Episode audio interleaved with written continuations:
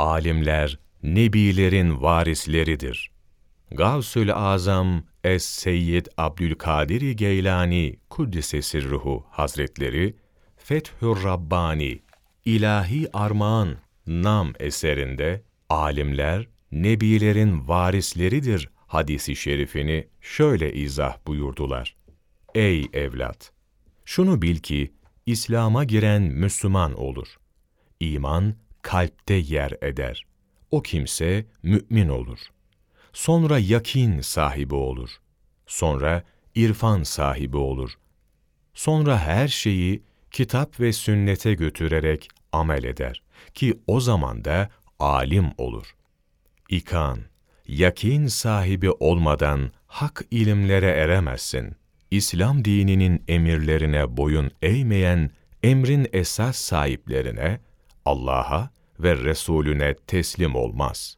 Evvela İslam ol ve bütün varlığını Allahu Teala'ya teslim et. Şeriatın emirlerini hakkıyla yerine getir ve yasaklarından da hakkıyla sakın. Mümin kimse Allah Celle Celaluhu'nun nuruyla bakar, bundan dolayı mümin şeytanı sindirir. Ey evlat! İlim, hak erenlerin ağzından öğrenilir ki işte bunlar yakin, ittika ve irfan sahibi kimselerdir.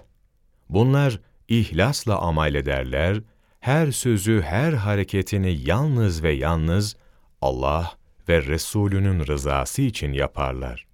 Sen her halini şeriata uydurursan, Resulullah sallallahu aleyhi ve sellem Efendimiz, kuşun yavrusunu beslediği gibi seni besler.